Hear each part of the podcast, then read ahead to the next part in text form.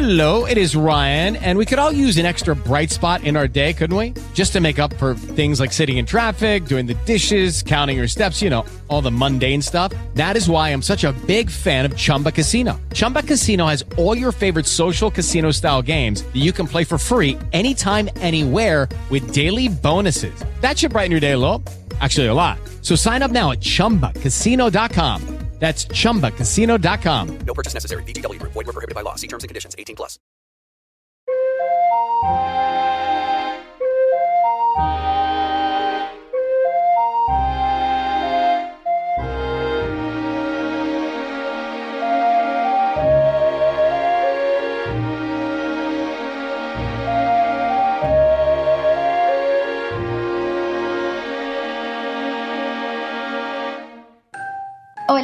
Soy María. Hola, soy Laura. Bienvenidos al Refugio de Fantasía, un espacio para los amantes de la fantasía y para todo aquel que quiera sumergirse en este mundo. Acompáñanos en este viaje a través de la imaginación. Bienvenidos una vez más al Refugio de Fantasía. En esta ocasión estaremos conversando con Isabel Clua. Empecemos. Isabel Clua es doctora en Teoría de la Literatura y Literatura Comparada de la UAB, profesora en el Departamento de Literatura e Hispanoamericana de la Universidad de Sevilla e investigadora de ADHUC, Centro de Investigación Teórica, Género, Sexualidad. Su trabajo de investigación se centra principalmente en el estudio de los mecanismos de construcción del género y de la identidad en la cultura europea de finales del siglo XIX con especial atención a las formas de disidencia, desviación y anomalía, que ha explorado en la obra de autores como Rosalía de Castro, Emilia Pardo Bazán, Antonio de Hoyos y Binet, Enrique Gómez Carrillo, Carmen de Burgos, Alberto Insúa o Álvaro Retana, así como la figura de la mujer de espectáculo y la noción emergente de celebridad, tema sobre el que ha publicado la monografía Cuerpos de Escándalo, Celebridad femenina en el fin de ciclo, en el 2016. Asimismo, investiga las ficciones populares contemporáneas desde la perspectiva de los estudios culturales, con particular atención a géneros como la ciencia ficción, la fantasía o el gótico. Entonces, pues hola, Isabel, muchísimas gracias por aceptar mi invitación, la invitación también del refugio, yo mi podcast, el podcast. Gracias, pues nos emociona mucho poder hablar contigo, poder contar contigo y también pues que hagas parte de mi investigación. Y muchísimas gracias y un placer conocerte y bienvenida. No, igualmente, el placer es mío y, estoy encantada de poder hablar contigo y de acompañarte o, bueno, de, ser un poco interlocutora o, o poder conversar ¿no? en torno a tu investigación y a tus intereses. Muchas gracias. Entonces, la primera pregunta es, pues, ¿cómo llegaste a la literatura de fantasía o la literatura fantástica? Y cómo, cuál, cómo fue ese primer acercamiento, cuál fue tu primer libro o libros. Pues mira, debo decir que a diferencia, yo creo, de muchísima gente que tiene el contacto siendo joven o siendo niño, siendo joven, siendo adolescente, yo entré bastante tarde. Es decir, eh, siendo, siendo niña, pues sí, probablemente había leído clásicos, pero sin echarles demasiada cuenta. Y siendo adolescente, tú sabes, en fin, medio más por, por una vena snob del, del asunto, ¿no? Elegir lecturas eh, más canónicas, más aparentemente difíciles, más aparentemente serias. El caso es que después, ya estando en la universidad, em, pues con otros círculos, con otros entornos, y aprendiendo cosas me di cuenta de que eso era una chorrada absoluta, que el concepto mismo ¿no? de, lo que es alta literatura y géneros o formatos textuales más de, más de campaña era una chorrada, eh, hablando pronto y mal, y, me empecé a interesar, eh, pues un poco, volver a revisitar algunas lecturas que tenía. Y eso coincide además con un fenómeno que yo creo que ha sido definitorio y, tremendo ¿no? en, lo que ha sido la transformación de, los públicos y los mercados de la literatura de fantasía, que fue Harry Potter, ¿no? Es decir, estamos hablando de cuando, de cuando estaba empezando el fenómeno. Entonces ahí, mm, entre una cosa y otra, me sumergí eh, primero en Harry Potter, eh, en, clásicos revisitados y a partir de ahí empecé ya como a ponerme mucho más en, con gusto y con, con interés eh, investigador también, por qué no decirlo, ¿no? O sea, con, también mirándolo un poco desde mi perspectiva profesional, que bueno, no era profesional entonces, que era estudiante. Sí, y pues teniendo en cuenta tu acercamiento, ¿qué es para ti la literatura fantástica o de fantasía? Y pues voy a unirlo con otra pregunta que está más adelante, ¿no? Que es como, pues en esa división de términos, ¿no? Entre literatura fantástica y literatura de fantasía, ¿qué son para ti? ¿De verdad crees que necesaria la distinción? ¿Prefieres alguno de los dos términos? Sí, la verdad es que en eso soy muy militante. A ver, yo creo que eh, suelo trabajar con, con, dos cosas aquí. Es decir, yo creo que hay una cuestión que es lo que podríamos llamar los géneros no miméticos o los géneros proyectivos, como, como los denomina mi colega Fernando Serrano Moreno, que vendría a englobar tres modalidades distintas entre sí, que a veces se tocan, como son la ciencia ficción, la fantasía y el terror, por así llamarlo. Estoy traduciendo patilleramente los términos anglófonos, ¿no? Eh, en general, o sea, lo que tienen en común es que se apartan clarísimamente de un paradigma realista y diría yo que en términos ideológicos permiten explorar muchas cosas que la literatura realista o, mimética no, no, permite. Entonces, eso por un lado. Lo digo porque a menudo me, me sucede, ¿no? Que el alumnado, los, los, conocidos, o sea, mezclan términos y cuando hablo de fantasía están pensando que estoy hablando de ciencia ficción al revés. Luego hay una segunda parte, que es la mezcla de fantasía y fantástico. Yo creo que ahí hay un problema eh, terminológico gordo, ¿vale? Porque fantástico, que es ¿no? El, adjetivo que derivaríamos de fantasía, que es la traducción de fantasy, en términos españoles se suele, académicos, se suele referir a algo que no es la fantasía, se suele referir a un tipo específico de literatura de terror, o sea, la que, la que se mueve por, el territorio de lo insólito, de la duda, de la vacilación, es el fantástico todoroviano, para, para entendernos, ¿no? Entonces, ahí, claro, es muy fácil eh, cuando hablas, yo qué sé, del Señor de los Anillos, de cualquier libro de fantasía utilizar el adjetivo fantástico, pero yo debo decir que soy como muy, muy, muy pesada y me esfuerzo mucho y me esfuerzo, porque no es fácil, ¿no? Porque la, propia gramática te lleva ahí, a utilizar siempre el término literatura de fantasía, ¿no? Para marcar esta diferencia. Tolkien es fantasía, pero no es fantástico. Poe es fantástico, pero no es fantasía, para así decirlo. Es que es todo un tema, ¿no? Difícil porque es una cuestión eh, o sea, de terminología, de clasificación de géneros, eh, de teorización de los propios géneros y subgéneros y de economía del lenguaje, ¿no? Entonces es difícil. Y luego, además, y esto creo que también lo explica muy bien eh, Fernando Serrano en... Fernando Moreno, pobrecito, yo que cambió los apellidos. En su teoría de la ciencia ficción, Claro, es que además, luego en términos de mercado, de consumo, es decir, del público lector en general, o sea, ya saliendo de, del espacio académico y de nuestras monomanías, muy a menudo quien consume ciencia ficción consume fantasía, consume terror, o sea, es muy indistinto. Entonces, la percepción también del público en general es todo, todo es un poco lo mismo, ¿no? Bueno, no pasa nada, o sea, al final nos da igual eh, a nivel usuario, pero sí que es verdad que en términos pues bueno, un poco más eh, académicos, sí que creo que hay que ser muy, muy, hilar muy fino, ¿no? Con, con esas distinciones y explicar cómo, cómo lo definimos. ¿eh? O sea, este rollo que te estoy contando, o sea, yo lo explico a mis estudiantes de, de, máster cada vez que, cada vez que toco este tipo de, de, géneros, precisamente para decirles, bueno, o sea, veréis que yo utilizo el término aquí de esta manera, por esto, por esto, por esto, y no utilizo el otro por esto y por lo demás allá. Una cuestión de, de rigor, yo creo. Sí, yo también, y que creo que es una discusión que sigue presente, ¿no? Y que se está dando en el ámbito de, estudiar la fantasía o la literatura fantasía y lo fantástico también. Sí, porque además implica otros términos, como te decía, al final es mucho de teorización, a veces también aparece otros términos, ¿eh? maravilloso, maravilloso, que es un término que yo detesto eh, en general por, la, por cómo ha derivado, ¿no? porque en general se suele tratar eh, lo maravilloso como una cosa muy naif, muy ingenua, muchas veces se aplica como equivalente de fantasía. Bueno, gótico es otra que podríamos tener por ahí, que muchas veces lo fantástico coincide plenamente o casi casi con el gótico. Entonces, sí, es una discusión complicada ya para frikis de, la discusión de teoría de, de los géneros y estas cosas, pero bueno, podemos encontrar un punto medio virtuoso, yo creo. Sí, yo también. Y como estamos en toda esta discusión terminológica y sobre la fantasía, ¿qué te motiva a investigar este tipo de literatura? Bueno, pues diría que ahí me divierte mucho, me gusta mucho, evidentemente. Si, si algo no te gusta, no lo, no lo investigues, fin. A la gente le sorprende porque mi otra línea de investigación en principio no tiene nada que ver, ¿no? Que es cuerpo, género y sexualidad a finales del 19, o sea, pero, pero bueno, fin, es uno, temas que te gusten.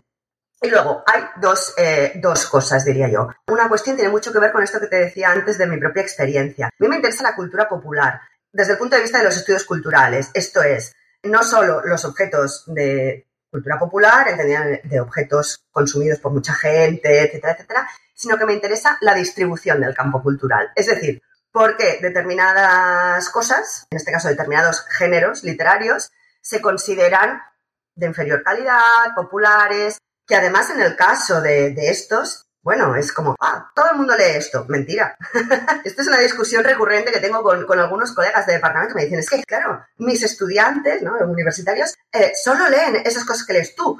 Mentira, porque luego me los encuentro yo en el máster y les pregunto qué han leído y no, o sea, tampoco, ¿no? Entonces, me interesa mucho, digamos, desde la perspectiva de la estratificación cultural, es decir, por qué se consideran peores peores, inferiores, de mala calidad, etcétera, etcétera, más a estas alturas de la película, cuando ya sabemos que eso, o sea, tremenda, tremendas obras literarias sin adjetivación ninguna encontramos, encontramos en estos espacios.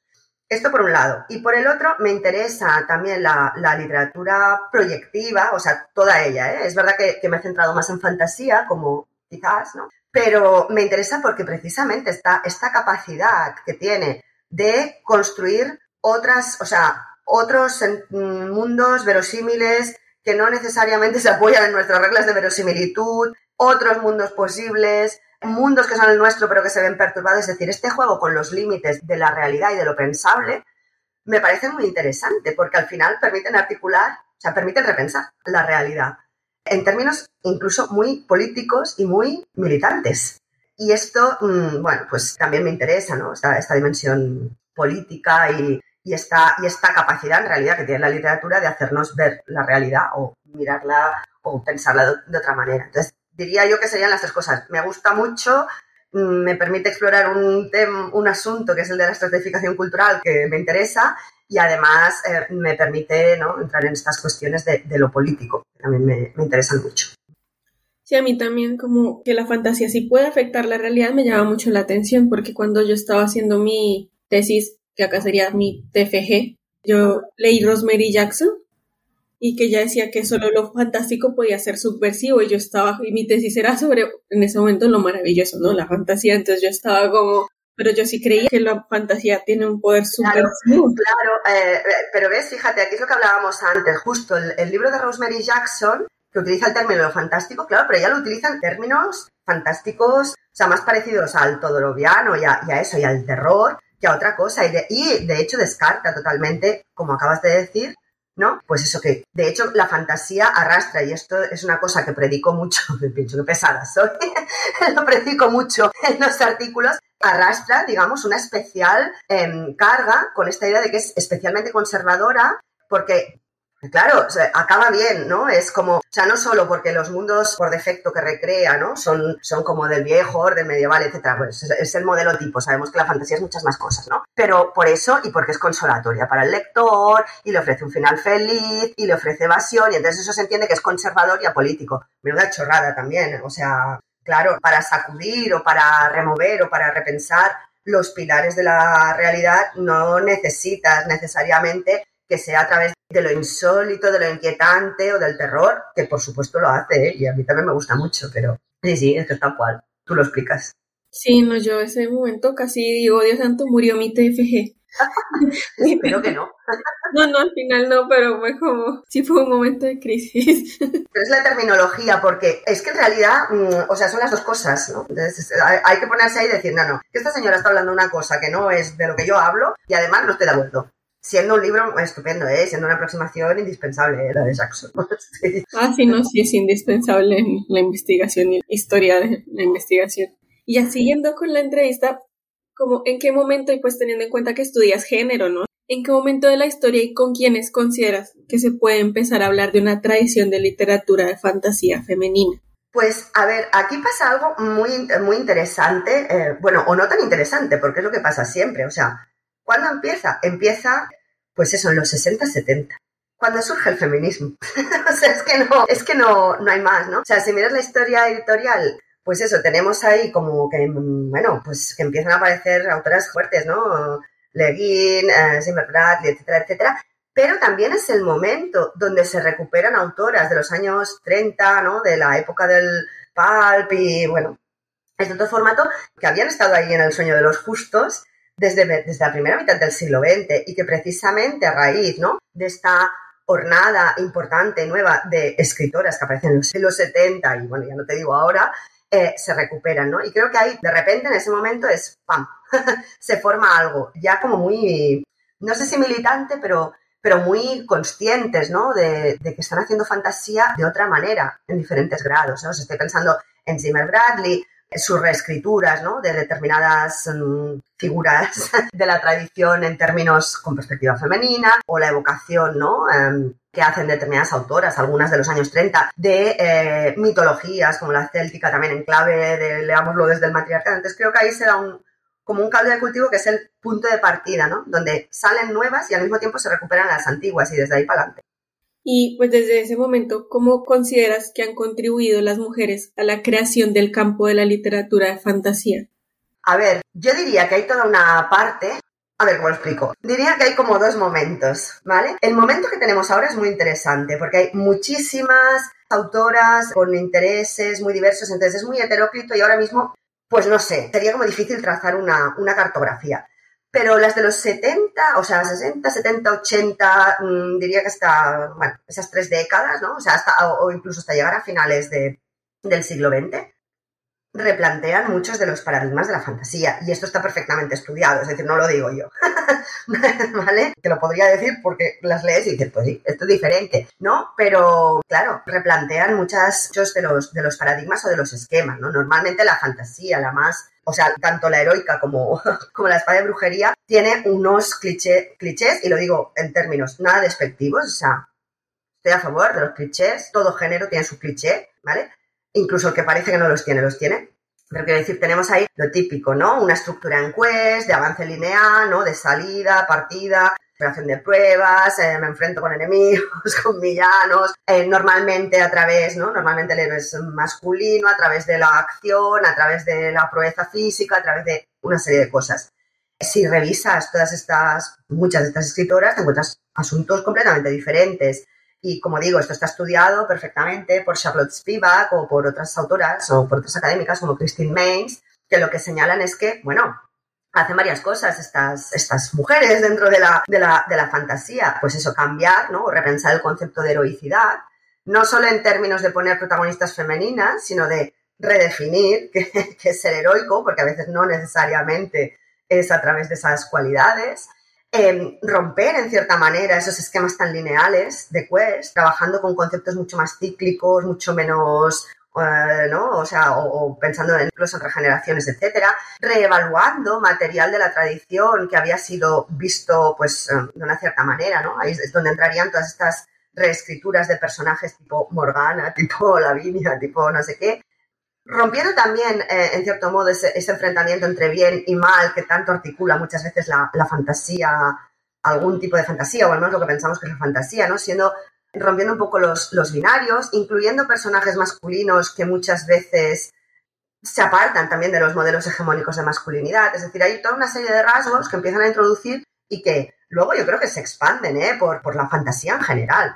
Quiero decir, esto de la ruptura del maniqueísmo que ahora mismo, pues diría que es ya lo canónico, ¿no? Dentro de la fantasía, o sea, ya no, ya no es nada tan claro o en otras cuestiones. Yo debo decir con esto, si me permites, eh, que por ejemplo una cosa que hago muy a menudo en clase, en diversas clases donde, donde toco estos temas, siempre les pongo el, inicio de Paladín de Almas, de Lois McMaster Bujol, que es un inicio maravilloso donde la, bueno, la, novela, ¿no? que está protagonizada por una mujer de mediana edad, claro, les pongo ese fragmento donde ella está justo al arranque de la novela diciendo, pues nada, acabo de enterrar a mi madre, mi marido se ha muerto, o sea, soy viuda, mis hijos están ya criados y tal, ¿y ahora, ¿y ahora qué hago?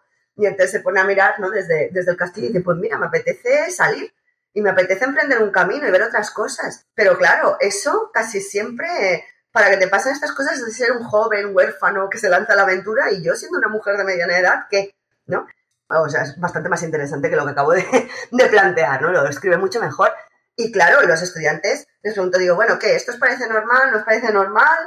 ¿Cuántas, ¿Cuántas novelas de fantasía, incluso cuántas narrativas de acción habéis visto protagonizadas por mujeres de mediana edad? Claro, la respuesta es evidente y entonces ven clarísimamente cómo todavía Bueno, es verdad que, que Paladín de Almas es del año 2000, que ha llovido mucho, ¿no? Pero bueno, como hacer evidente que hay clichés o hay, hay modelos que todavía son muy persistentes, que todavía son relativamente excepcionales según qué, qué planteamientos que, bueno, claro, lo podría haber escrito un hombre, pero el caso es que lo ha escrito una, una señora, ¿no? Este, este texto. Sí, me parece muy interesante. Creo que estoy aprendiendo mucho escuchándote y que necesito pedirte bibliografía al final de la entrevista.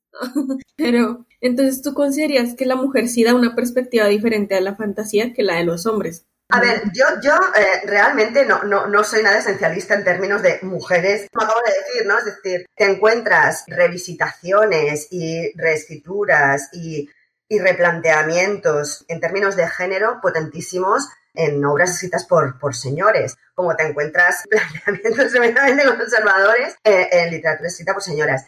Pero sí es verdad, al hilo un poco de lo que estaba planteando antes de los años 60, 70, esa conciencia, ¿no? Que entra, que muchas de las escritoras están ahí. De hecho, incluso se utiliza muchas veces el término de fantasía revisionista, no solo para, para las escritoras, sino para otros, ¿no? Que precisamente revisan las leyes, ¿no? O los, lo- las marcas de género de la fantasía. Y entre ellas, insisto, está el género, ¿no? O sea, la feminidad, la masculinidad, porque esto también lo sabemos, o sea, como, y lo explica muy bien Úrsula Le Guin, ¿no? En, en, en sus ensayos, cuando dice, bueno, es que aquí nos han vendido la idea de que esta cosa de las trayectorias heroicas y el viaje del héroe es una cosa universal y tal, y un churro, o sea, no es, no se trata de la validación, o sea, no se trata de constituirse como sujeto, sino que se trata de la validación como hombre. Entonces, esto, perdonen, pero esto no es así, ¿no? Y, y además, bueno, menciono a Leggin porque es, yo creo, muy interesante ver la reflexión que hace ella como ensayista en una conferencia hablando de esto, ¿no? De,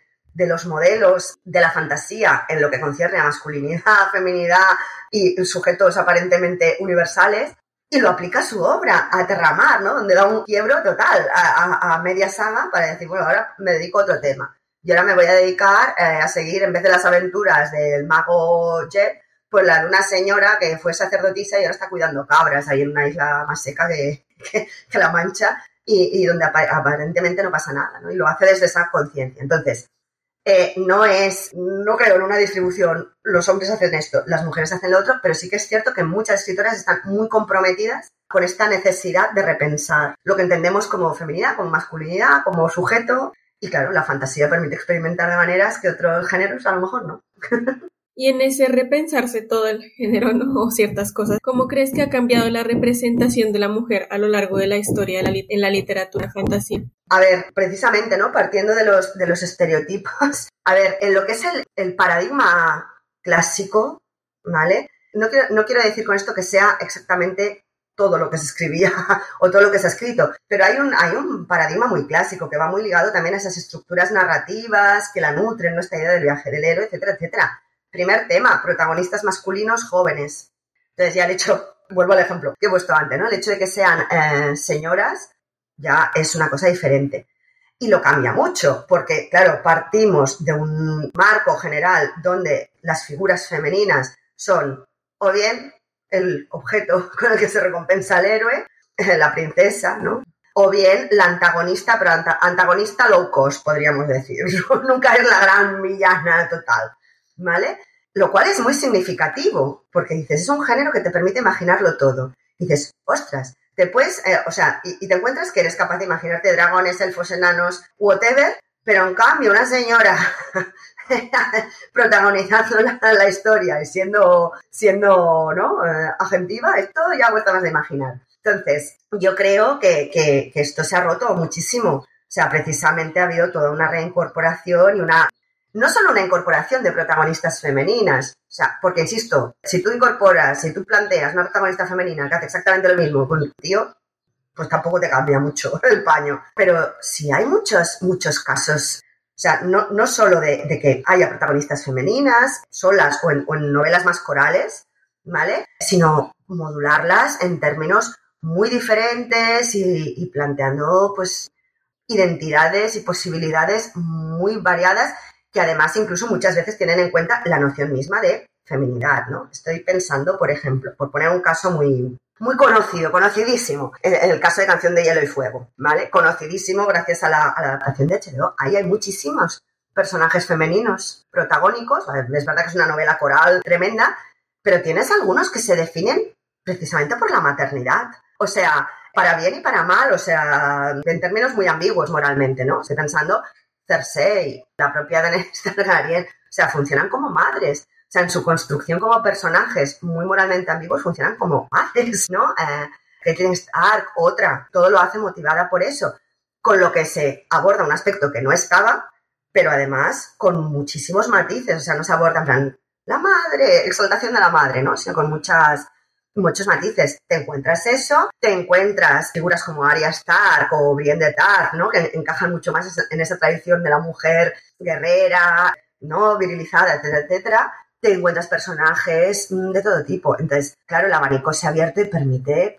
de todo, ¿no? O sea, yo creo que ha habido un cambio radical. O sea, ahora ya no nos quedamos con princesitas, con brujas locos, creo yo. Sí, no, yo también creo que se va dando un cambio, ¿no? Igual sigue también la otra tendencia, ¿no? Sobre todo como en la literatura, no sé, más bestselleriana a veces, como que si la mujer sigue ocupando ciertos estereotipos más marcados, pero pues ya cuando se buscan alternativas y se crean otras mujeres. Yo creo que es que hay más y en términos diferentes a los que había, o sea, más, más personajes femeninos que antes y protagónicos, alejados de los estereotipos de antes y además con esa riqueza y con esa variedad, con esa complejidad, que es, que es lo más deseable, porque claro, si, si, hubiéramos sustituido una cosa por otra, pues tampoco nos parecería tan guay, ¿no? Sí, eso me parece muy interesante, ¿no? Como lo que decías, me parece increíble que podamos imaginarnos un dragón o un unicornio, y no una mujer diferente, ¿no? Como que es así.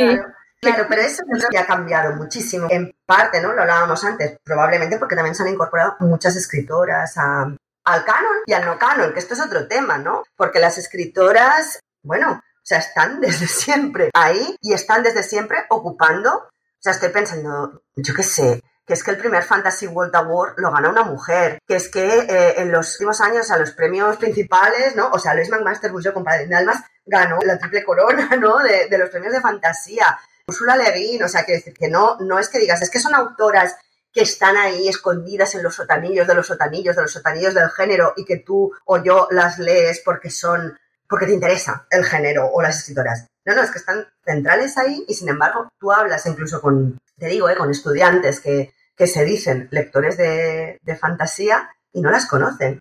Y es como, ¿qué está pasando aquí?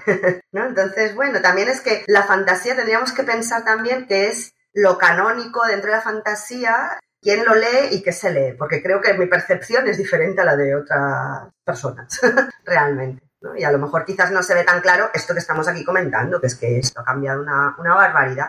También el trabajo de repensarse el canon de la fantasía y ver cómo está reestructurándose en continuo movimiento. Y en ese sentido de reestructuración de canon, y de todo eso, como cuál crees que es el papel de la mujer en el ámbito de la literatura de fantasía actual? Pues mira, ahora mismo los, los premios últimos de, de fantasía, el locus, todo esto, los están ganando mujeres. O sea, ahora, mira, ahora no lo tengo delante y no me acuerdo porque estoy fatal y estoy, estoy mayor, pero son datos que yo creo que para un, para un par de artículos relativamente recientes estuve consultando. en plan, vamos a ver.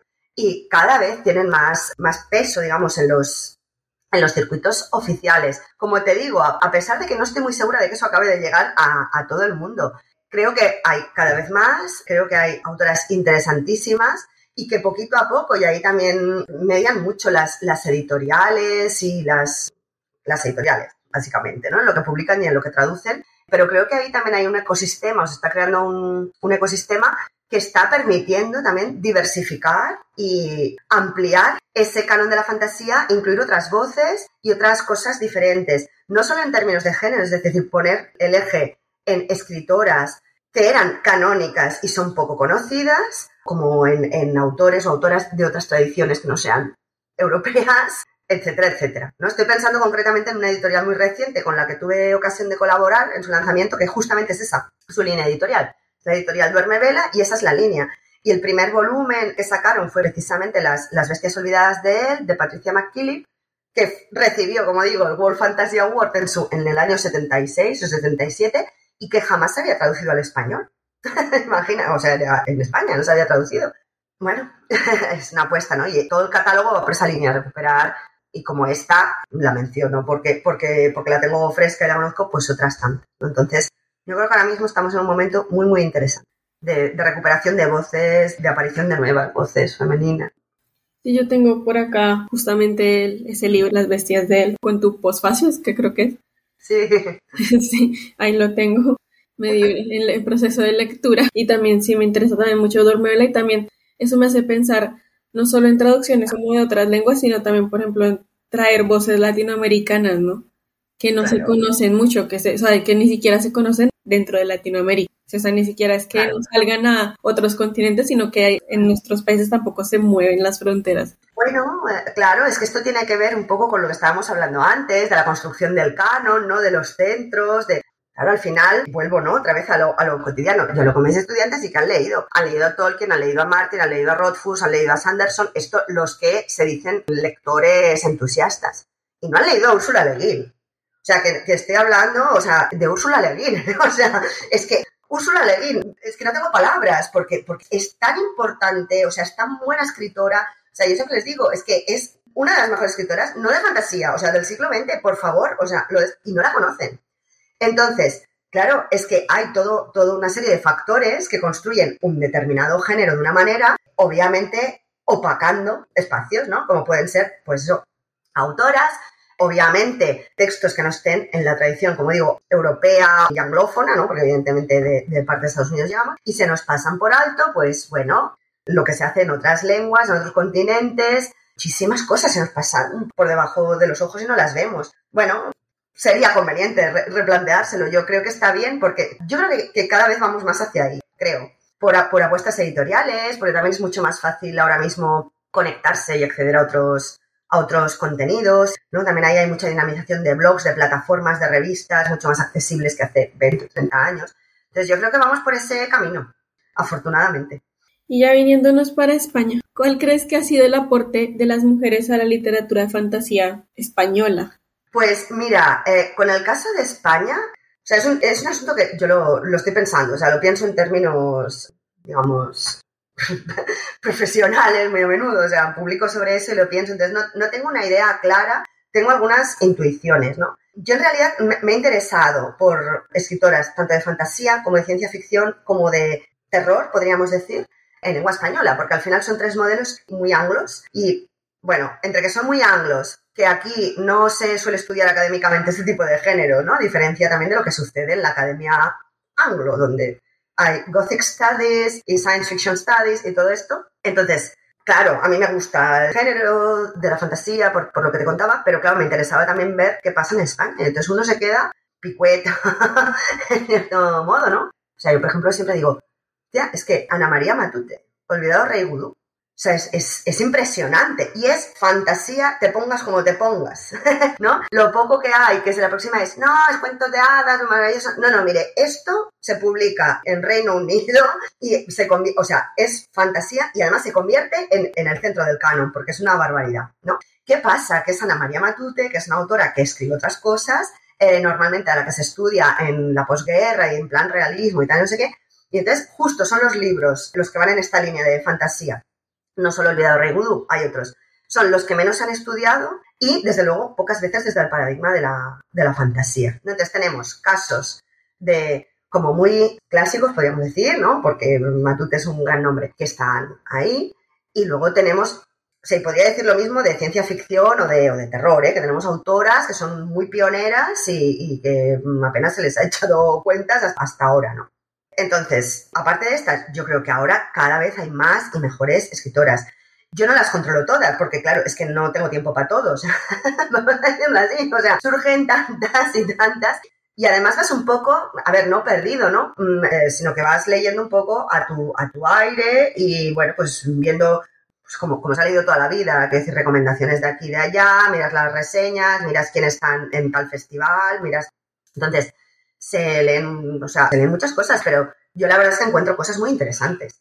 Bueno, algunas no tanto, pero hay autoras que a mí me parece una pasada. Eh, me parecen muy potentes, me parece que están refrescando mucho el género y renovando mucho el género, que son muy eclécticas también, porque no se quedan solo en la fantasía pura y dura clásica, sino que experimentan con determinadas variantes o subvariantes o incluso con otros géneros, ¿no? Estoy pensando, por ejemplo, en Concepción Perea, que a mí me, me, me parece buenísima lo que hace, ¿no? Te plantea cosas muy interesantes en su, en su construcción de mundo, es original en ese sentido, es buenísima construyendo personajes, planteando alternativas o morales, o sea, mezclando, ¿no? Esa fantasía más clásica con toques steampunk.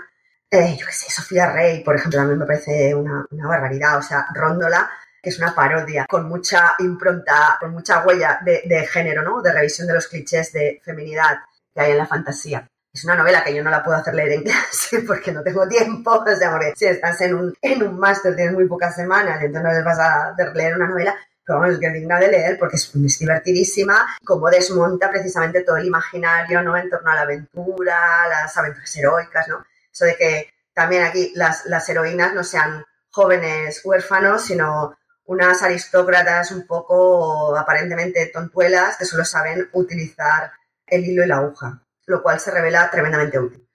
a la postre, ¿no? Entonces, no sé, menciono dos casos como podría mencionar más. Me parece que, que ahora mismo quizás, a ver, no, no, no, voy a ser de, ¿están ellas moviendo el género? No, o sea, hay, hay de todo, pero hay una línea súper, súper, súper potente de, escritoras jóvenes o relativamente jóvenes que están escribiendo fantasía en España. Sí, de hecho, la semana pasada tuve, tuve la oportunidad de entrevistar a Sofía Rey para mi investigación también. Bueno, y ella además, eso es que trabaja, o sea, que escribe de todo, es súper prolífica y, y, con diferentes tonos, tenores, o sea, también ahí, ¿no? Tenemos algo de lo que ya hemos hablado y lo hablamos muy al principio de, de, de esta charla, hay este punto de, bueno, te decía, a menudo los lectores que leen fantasía, leen terror, leen ciencia ficción, los escritores también, ¿eh? Entonces, y ella ha tocado todos los palos, creo, y suerte que la has podido entrevistar. Sí, sí, sí bueno, bueno, me parece muy interesante, la verdad. Sí, no, a mí también. Y no sé, me acaba de surgir la pregunta de qué piensas de cuando uno, cuando uno está fuera de España y conoce fantasía española, la primera persona yo creo que uno conoce, sobre todo de, yo creo que personas como de mi generación, lo que llega a Latinoamérica es Laura Gallego.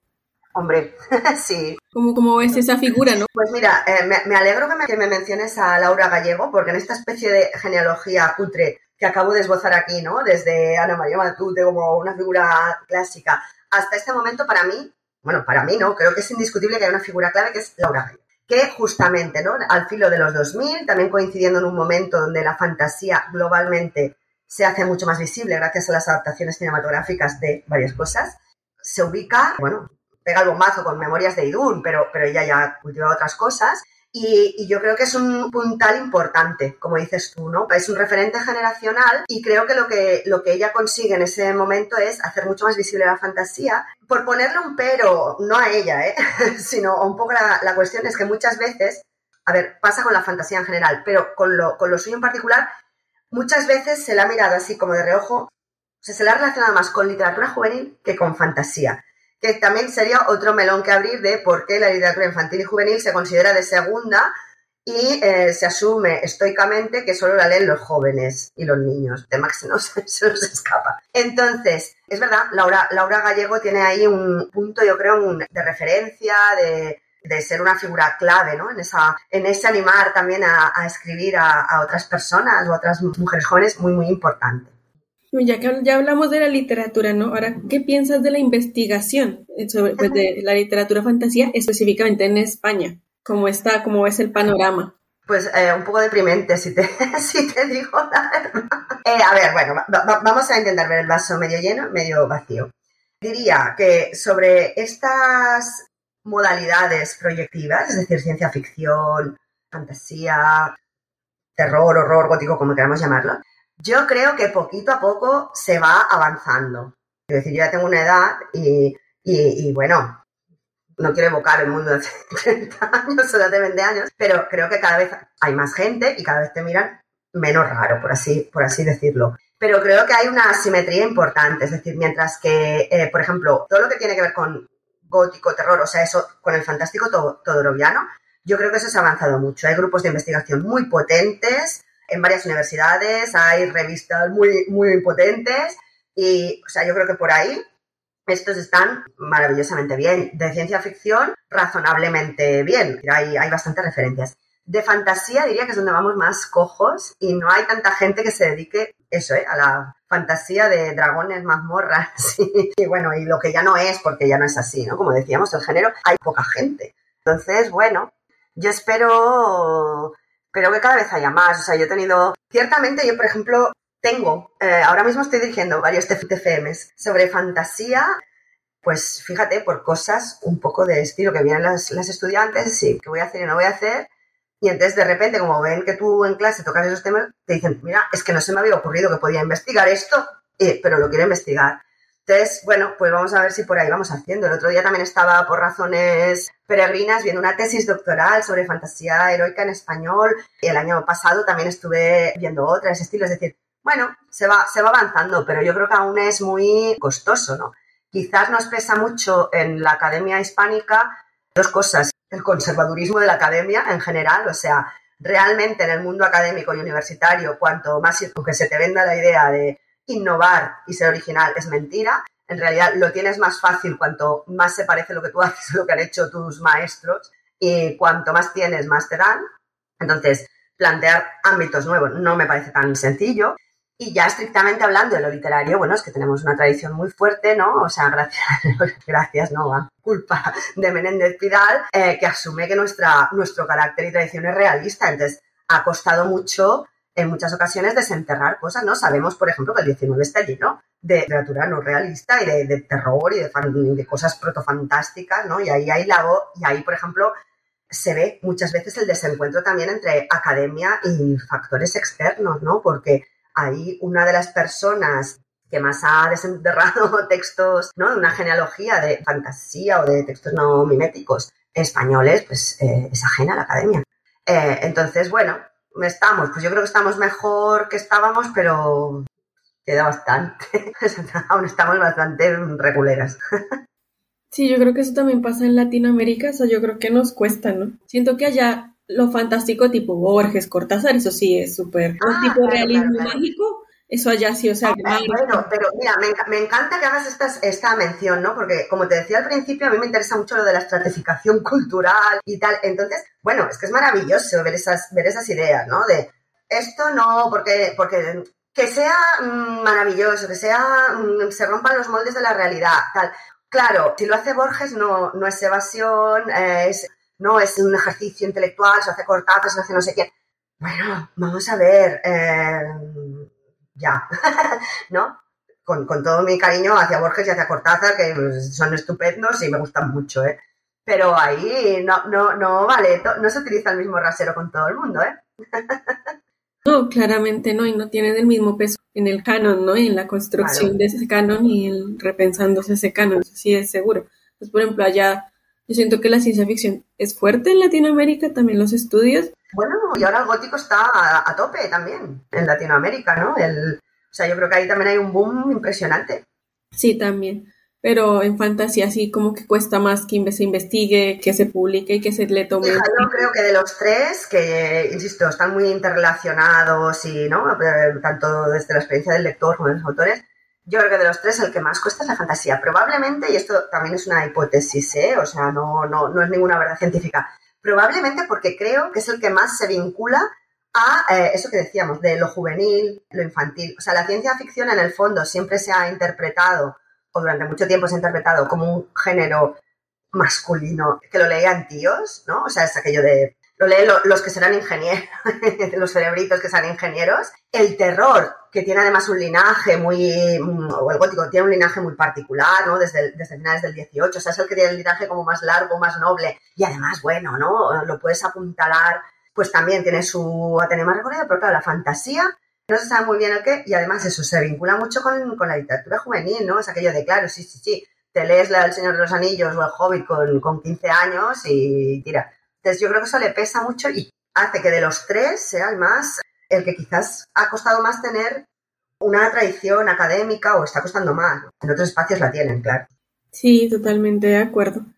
Y pues yo creo que hemos ya ido tocando muchos puntos durante esta casilla ahora que hemos ya hablado, pero ¿Cuál es tu lugar de enunciación? ¿no? Es el lugar desde el que escribes artículos, investigas, el desde el que das clase, ¿no? El que enseñas. Creo que en realidad es el mismo que, he, ido, eh, ¿no? he ido formulando a lo largo de, toda la entrevista. O sea, yo creo que casi siempre, tanto en mis artículos como en mis trabajos, como, como en clase, acabo explicando un poco lo que, lo que te he explicado. Es decir, me interesa este género por estas razones, por estas, por estas y por estas. Quizás, por resumirlo mucho, sería de estoy aquí para evidenciar ¿no? que, lo que es la fantasía ni es ingenua, ni es eh, de mala calidad, ni es burda, ni es simple, ni carece de filo político y de palancas ideológicas, y particularmente ¿no? con ese foco en, el género, ¿no? en, las, en escritoras y en representación, construcciones de, de, lo femenino. Entonces, a ver, yo creo, a veces, bueno, tú sabes, tú escribes las cosas en, en realidad cuando, cuando las escribimos en la academia, las escribimos corriendo siempre, tarde y mal, y entonces, bueno, pues tú lo haces, lo envías y cumples con el deadline y luego a lo mejor por lo que sea te lo vuelves a leer y piensas, qué pesada soy, ¿eh? O sea, ahí R, que R, que R, insistiendo en lo mismo, pero es que, bueno, es mi lugar de lectura, claro, si no, no se entiende por qué dijo eh, no sé qué tema o no sé qué texto para trabajar. Y, y, bueno, porque me parece que hay que decirlo, ya está. O sea, también se lo explico siempre a los estudiantes, ¿no? O sea, si es que objetividad no hay. O sea, todos leemos desde un lugar ideológico y desde un espacio de género, de clase, de, circunstancias mil, hemos de ser conscientes de, ello, hacerlo evidente, productivo en la lectura y no creernos que esa chorrada ya en, desuso de que, de que somos seres inmaculados, no afectados por nadie, que podemos leer desde un espacio en blanco, desde el vacío, sin que entre, no. O sea, bueno, que, que todavía hay gente que se lo cree, sí, ya se jubilarán pronto, espero. Pero Como tarde, no sé, pero espero que más pronto que tarde. ya. ¿Qué consejos le darías a alguien que quiera dedicarse a la literatura de fantasía, ya sea investigar como yo, o escribir o... Pues mira, esto me hace pensar que una de las cosas, una de las tareas pendientes que tengo es, es, eh, es leer eh, los primeros capítulos de, de, una, de una novela, en esto no es de fantasía, es de ciencia ficción, de un antiguo estudiante mío de hace unos años que, bueno, pues eh, trabaja audiovisual y bueno, con guion tal, no sé qué, y, y bueno, me, lo, me, la remitió en plan, dame un poco de consejo y a ver si me orientas y bueno, no lo sé. A ver, para, para escribir, lo que es escribir, escribir, y, y esto lo digo también pensando en, en el hecho, como te, como te contaba, ¿no? Off the record, que también he sido profesora de escritura creativa por, de manera accidental y lo digo siempre, o sea, lee, lee. Porque es impresionante, parece que voy a cambiar de tema, pero no voy a cambiar de tema. Es impresionante encontrarte un montón de estudiantes, ¿no? Que se han matriculado en una asignatura optativa de escritura creativa y tú les preguntas qué han leído de ficción y apenas han leído eh, algunos que dicen que incluso no les gusta leer, que es como, hola, ¿esto cómo va a ser? que quieren leer. Y bueno, entonces es constante, es decir, necesitáis leer, porque yo a veces parece que les voy a romper el corazón, ¿no? Te, te plantean un, re, un, relato, te plantean una idea que les parece que están ahí descubriendo la pólvora y dices, pues esto es más viejo que el hilo negro. ¿Por qué? Porque les falta lecturas. Entonces, yo creo que el primer... Eh, Primer consejo para escribir, leer, leer sin parar. O sea, es que es, es, es tan evidente que, que, que, es una obviedad mmm, decirlo. Y después en el ejercicio de la escritura, pues yo no sé, porque no me, no me dedico a la escritura, o sea, yo no soy escritora de ficción, soy escritora académica, o sea, porque me viene en la, en la profesión. Siempre digo que yo podría ser muy feliz sin escribir, no me gusta escribir, a mí me gusta eh, dar clase y me gusta pensar. O sea, si no tuviera que sacar y publicar el paper, me iría muy bien, ¿no? Solo investigando y organizándome pero la escritura, me da igual de qué tipo que sea, requiere tiempo, requiere sosiego y requiere constancia. ¿No? Es decir, que esto no va, soy, soy aquí una emanación de, inspiración, ¿no? Eh, sino que, bueno, pues es ponerse viendo, ¿no? Y el, ejercicio de volver sobre los pasos, re, revisar y, y volver hacia atrás. Y en términos un poco más prácticos o más pragmáticos o más adelantados, ¿no? Cuando ya se está, cuando dices, bueno, calla, he prosperado, he conseguido escribir algo que no me da vergüenza, me parece chulo, pues también ahí yo creo que es estar muy al día de lo que se está moviendo en el mercado editorial, es decir, ver eh, qué pasa en las convenciones especializadas, ver la, lo que están haciendo las editoriales, para poder ver desde ahí, ¿no? Cuál podría ser tu sitio, cómo podrían ser los circuitos, si estás buscando una, una publicación. Eso, o sea, lo estoy diciendo mucho pensando en escrito o los escritores de ficción. Los de los que investigamos, pues bueno, eh, siéntate y llora, porque bueno, es eso, lo decía antes, tú investigas como puedes en medio de un montón de cosas y bueno, y escribes pues sin ese sosiego que acabo de decir que es tan necesario, pero bueno, no sé, yo creo que, al final también es organizarse, ponerse y, sobre todo al hilo de lo que comentábamos de, de cómo está la academia, pues no dejar que, que, nadie te convenza de que eso que tú estudias es una fricada, no es valioso, es rarísimo. Eh, yo estoy muy cansada de, de, y esto son discusiones eh, que tengo muy a menudo con mis colegas, de, mira, yo estoy súper cansada de tener que justificarme, porque estoy mayor. Entonces, entre que me dedico a géneros populares y que me dedico a estudios de géneros, es que todo el día, mañana, tarde y noche sí también. No, entonces me dicen, no, esto, mujer, no, esto ya no es así. ¿cómo que no es así? O sea, eh, alguien cuando hace un artículo sobre Cervantes o sobre, sobre Lope de Vega tiene que explicar por qué está estudiando eso. No, o sea, por supuesto, yo sí lo tengo que hacer en cualquier artículo. Y aún así, muchas veces te dicen, bueno, el otro día estaba mirando una revisión, una cosa, le da demasiada importancia, mire, oiga. Entonces, yo creo que en el plano académico, quien se dedica a esto, tener muy claro pues eso, no dejes que te convenzan de que eres un friki, de que es una cosa que no tiene importancia, que no tiene valor, que no es relevante, o sea, esto es lo primero. Y segundo, precisamente porque te vas a encontrar con gente que te va a decir eso, sé súper riguroso, súper, súper meticuloso, o sea, pateales al culo a los que te quieran decir, no a los que se les ocurra siquiera que, que eso que haces no, no tiene valor. A callarles la boca, hacerlo muy, muy bien. Tengo una gran tarea por delante. ¿Y cuáles serían, esa es la penúltima pregunta, esas autoras imperdibles y esos libros imperdibles de fantasía que nos recomendarías? Bueno, esto al final es una cuestión de gusto, creo que ya lo he dicho antes. O sea, para mí Úrsula de Rin es una cosa que yo no tengo, no tengo palabras. no tengo palabras. Me parece indispensable, pero no indispensable en fantasía o en ciencia ficción, o sea, indispensable en la vida en general.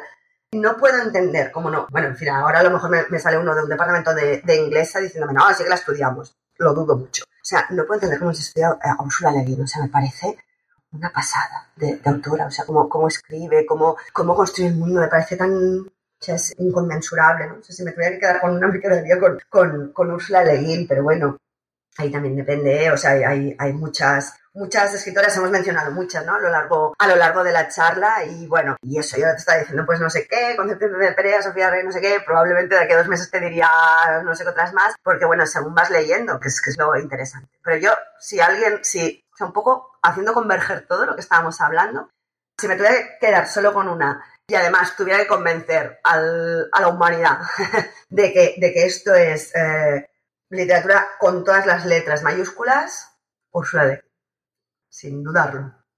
Y ya la última pregunta, que yo siento que sale muy, un poquito de todo lo que hemos hablado, pero bueno, me gusta hacerla porque es también... No, dime, dime. Porque es como ya salir un poco de la academia y la literatura, irse tal vez a, la Isabel persona y a las, a las personas que entrevisto, aunque la investigación y la literatura hacen parte de nuestras vidas y nos forman, nos dan forma. Pero, ¿qué le dirías a tu yo de 20 años desde tu hoy? Al, de 20 años, mira, vamos a, vamos, ¿ves? Estructuras cíclicas, como, como las escritoras. Hemos empezado hablando, yo te decía, yo empecé tarde en la, en la fantasía, o sea, más a mis 20 años. Pues le hubiera dicho, venga, eh, apúrate para adelante, porque mm, eso, yo a lo mejor empecé a ser más consumidora, pues cuando tenía 19, 20 años, pero tardé mucho más en dedicarme, ¿no? o en integrar ese gusto que yo tenía o ese interés que yo tenía en mi propia investigación y en mi propia trayectoria profesional, también por lo que hablábamos, ¿no? Porque, y por otras circunstancias, ¿no? O sea, porque estaba mal visto, porque no tenía tanta gente, porque no sé qué, no sé cuántos, y bueno, y porque el sistema académico es como es, y bueno, y tú diseñas, ¿no? Tu, tu tesis doctoral o tus primeras investigaciones muy condicionado por tu entorno, eh, por las oportunidades de trabajo, etcétera. Entonces, eh, o sea que no me arrepiento de nada. Pero sí que, sí que a lo mejor eh, le diría a mi yo de 20 años, no tardes tanto en meterte por ahí. Ponte a integrar ¿no? ese, ese, gusto por la fantasía en, en, tu trabajo cuanto antes, porque te lo pasarás muy bien. Y mira, no te sentirás tan culpable con lecturas, bueno, con lecturas de acción. La verdad es que no, porque no me siento culpable. O sea, leo no me siento culpable por hacer cosas no productivas, solo faltaría, ¿no? Entonces, lo doy por bueno. Pero cuando tú tienes, ¿no? Tú, por gusto, insisto, encuentras una novela, una autora, un, algo que te parece extraordinario y que te lo puedes llevar a tu terreno profesional, pues eso mola mucho. Entonces, a mí yo de 20 años le diría que se, que se espabilara en ese sentido. Genial. No, pues muchas gracias, Isabel por tu tiempo, por tu compartir tus conocimientos, aprendí un montón. De verdad, ahorita te, tras bambalinas te pediré bibliografía. y mil gracias, de verdad, aprendí muchísimo, como que, o sea, fue increíble, en verdad, sabes un montón y creo que me voy con muchos deseos más de seguir investigando, de seguir abriendo camino como en este campo. Dale, dale, dale. de seguir hablando por ahí de vez en cuando contigo. Y no, de verdad, muchas gracias por tu tiempo, por abrirnos la pues puerta. no, no, te va, un placer. Gracias a ti por invitarme a, a tener esta charla. Eh, en realidad, pues es, es un placer, ¿no? Cuando tienes un rato para hablar de cosas que te interesan, con personas con las que puedes efectivamente mantener un diálogo productivo. O sea que las gracias a ti por, por invitarme y por, por este ratito. Y bueno, espero que que tengas mucho éxito en, en tu trabajo de, de, investigación y en, tu, y en tu desempeño en esta línea. Así que ánimo y suerte y, por supuesto, en lo que, en lo que necesites y te pueda ayudar, pues estoy a tu disposición. Muchísimas gracias. Estaremos contactándote. Esperamos que lo hayan disfrutado. Les recordamos que pueden encontrarnos en Spreaker, YouTube, Spotify, Google Podcast e Instagram. Y antes de irnos nos gustaría preguntarles, ¿conocen algún libro de teoría sobre la fantasía? Si es así, ¿cuál? Cuéntenos en los comentarios. Nos escuchamos pronto. Noticias del refugio. Te esperamos en el próximo episodio, en el cual traeremos la segunda parte de la historia de hadas de Inglaterra. Atrévete a cruzar el umbral.